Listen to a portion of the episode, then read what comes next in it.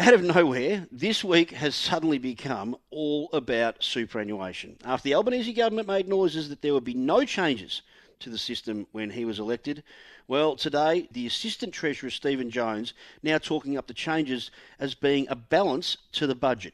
According to the Australian newspaper, Jones flagged the idea of some of the changes that would give way to funding some of the government's other spending. And I quote, he said, with the budget under increased pressure to meet the costs of essential services like health, aged care, and the NDIS, we need to consider reforms that put all elements on a more sustainable basis. End quote. what are your thoughts on that? 131873. While we understand that budgets need to be balanced, it's a little odd that the government seems to be licking its lips at the 3 trillion plus that we, that's right, we, us, hold in our superannuation pool as a way to try and get themselves out of trouble. As we know, we've been talking about it all week, that money belongs to you and I.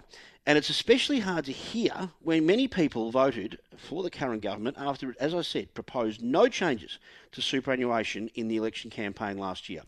But if changes are to be made, then maybe you have to consider working longer. And that's a trend that's being made by more Australians than you think. According to research from KPMG, a tight labour market, and the desire for employers to keep around experienced, in knowledge intensive jobs has led to a trend that many people are making the decision to retire later. 131873, have you put off your retirement? 131873, does your company want to keep you around longer because of your expertise? Terry Rawnsley is an urban economist for KPMG and he joins me this evening on Money News. Terry, welcome to the show. Hello. Terry, according to the figures that you released today, people are retiring later. Now, do you think that is a trend that will switch once the labour shortages are filled? Yeah, it's kind of been a, a long term trend over the last 10 or 15 years for both men and women to work longer. Uh, each year of that period, we've kind of added a quarter or so of a year. But what's really happened in the last couple of years um, is retirement ages, especially for men, has kind of gone up for over a year um, which is a pretty dramatic change over a couple of year period. And that is being driven predominantly by that tight labour market, employers looking to find as many workers as they can. Apart from the tight labour market, heck, the cost of living that has gone through the roof over the last few years. Do you do you think those reaching retirement age are delaying their decision because they simply can't afford their life in older years? Yeah, it's interesting that question comes up a lot, but the sort of surge in this retirement age kind of started to take off in late 2020, which kind of predates the um, cost of living pressures that's come off in the last year or so. And also, interestingly, looking at the what's driving this increase in the age of retirement is um, for someone who's just kind of finished um, high school as their highest level education, they're retiring about 65-ish. Um, someone with a bachelor degree, so a teacher or nurse, they're retiring at 66. But people with um, postgraduate degrees, a master's or a PhD, they're retiring at over 67 years. So it's kind of this more educated group, um, which is kind of driving the trend towards later retirement. Do you think part of the reason of later retirement is because we are living longer. We're getting better educated on our health. We're maximising our minds and our knowledge rather than letting them go to waste. You know, mentors are very important in a lot of businesses. And 30 years if you retire at 65 is a long time to be retired mm. for many people.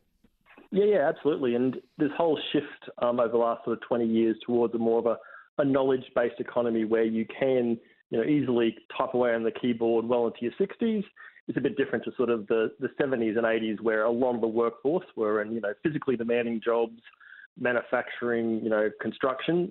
We now shift to more where this knowledge-intensive um, activity – is much more common and hence people being drawn in. And the other interesting thing we see is that people are kind of retiring from full time work kind of in their early 60s and then sort of working part time for another five plus years. So it's, it's much more of a gradual transition from sort of full time work, part time work, then into retirement than we've seen in previous generations.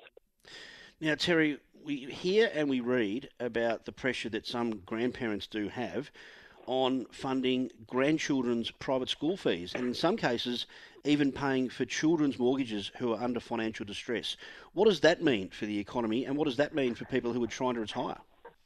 Yeah, so obviously everyone's got their own individual um, situations when it comes to retirement, and and probably this is where people who, if they do want to kind of help out the kids or the grandkids, but don't want to work full time, they can still kind of do a couple of days a week because they kind of perhaps, you know, enjoy the work they do, they enjoy the mental stimulation, but they've also kind of got a goal for that money to say, well, this money is going to help my grandkids or my kids kind of get through school or get into the property market. So that, that's where people are kind of, you know, it's a multi-dimensional kind of process to retirement. It's not just thinking about accessing your super or whether you like your job or not. There's a whole range of factors I think people are considering as they kind of consider the transition into retirement.